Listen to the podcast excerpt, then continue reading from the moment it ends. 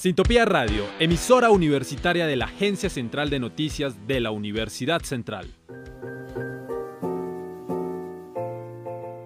Sociedad. Cultura. La vida desde diferentes perspectivas. Efecto Cultural, un podcast de catarsis.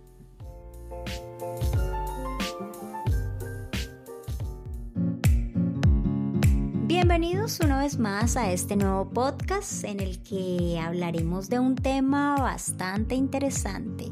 Como lo es el modelo anglosajón del estado de bienestar europeo, lo tendremos en voces de Juliana Gil y Sebastián Vargas. Hablaremos de su contexto, características y no siendo más, iniciamos.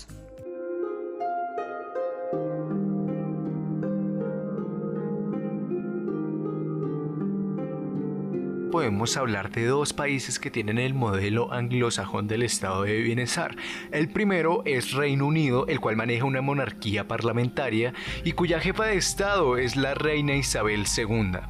Y cabe resaltar que este gobierno no cuenta como tal con una constitución, en cambio incluye leyes, estatutos, jurisprudencias y tratados internacionales. Normalmente este es manejado por el Parlamento, el cual puede hacer una reforma constitucional solo con el simple hecho de aprobar una ley y en consecuencia tiene el poder para cambiar o suprimir casi cualquier elemento escrito o no escrito de la Constitución.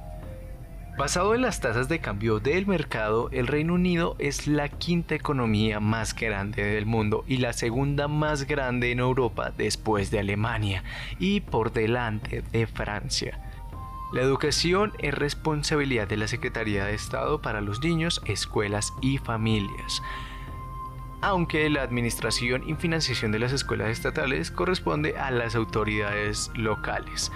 Mí recordemos que es en el Reino Unido donde está ubicada la Universidad de Cambridge y el College de Christoph de la Universidad de Oxford, que es la, ah, la universidad más antigua de habla inglesa en el mundo. En pobreza y desigualdades, eh, un estudio publicado en diciembre de 2019 por la Asociación de Equality Trust revela que sumando las fortunas de las cinco familias más ricas del Reino Unido por un total de 46 mil millones de euros, se obtendría la suma que poseen los 13 millones de personas más pobres del país. Ahora pasemos a hablar de Irlanda, conocida también por su descripción alternativa República de Irlanda, que es para también diferenciarla de Irlanda del Norte, que pertenece al Reino Unido. Al igual que Reino Unido, este estado cuenta con un sistema de gobierno parlamentario y su presidente es elegido directamente por sufragio universal mediante el sistema de segunda vuelta instantánea. Su mandato es de 7 años de duración, pudiendo ser reelegido una única vez. Y el Parlamento bicameral consiste en un Senado y una Cámara Baja. El Senado está compuesto por 60 miembros, 11 designados por el Taxech y 6 electos por dos universidades y 43 electos por representantes públicos de paneles de candidatos establecidos sobre una base vocacional.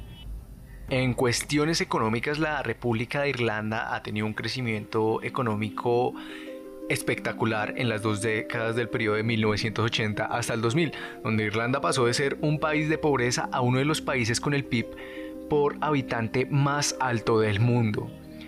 Por supuesto que esto tuvo relación con la llegada de innumerables macroempresas mundiales que establecieron su sede en Irlanda, como por ejemplo la multinacional Canon o la franquicia PC World. La economía de esta república es considerada pequeña, moderna y dependiente del comercio, con un crecimiento que alcanzó en promedio un robusto 10% en el periodo anteriormente mencionado.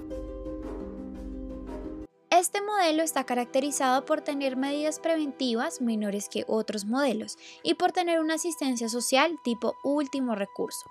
Los subsidios se dirigen en mayor medida hacia la población en edad de trabajar y los jóvenes. Por ejemplo, cada familia recibe una asignación por hijo, que se transforma en un ingreso mínimo a los 16 años a quienes continúen estudiando. Y en el caso de las pensiones, los subsidios se reciben en menor medida. El acceso a los subsidios está condicionado en mayor medida a la empleabilidad.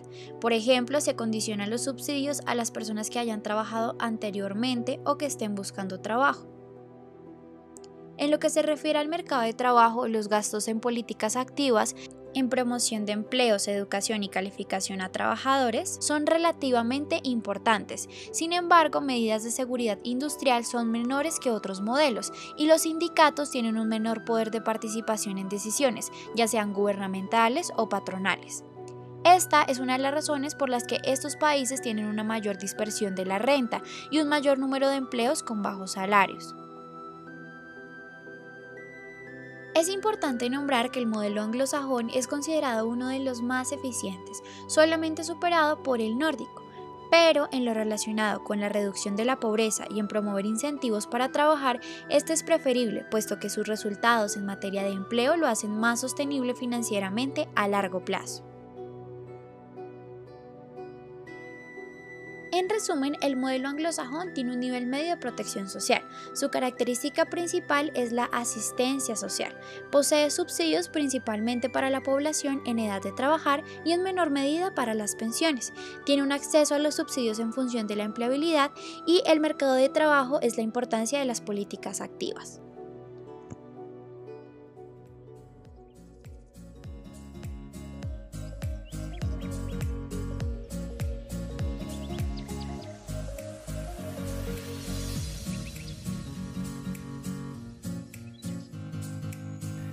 Y este ha sido nuestro podcast acerca del modelo anglosajón del estado de bienestar. Recuerden que si quieren dejar sus opiniones o comentarios lo pueden hacer a través de nuestras redes sociales. Nos pueden encontrar en Facebook como ACN o en Instagram como arroba Agencia Central de Noticias. Espero que nos escuchen en nuestro siguiente programa. Hasta la próxima.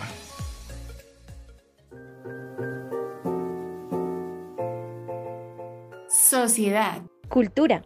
La vida desde diferentes perspectivas. Efecto Cultural, un podcast de catarsis.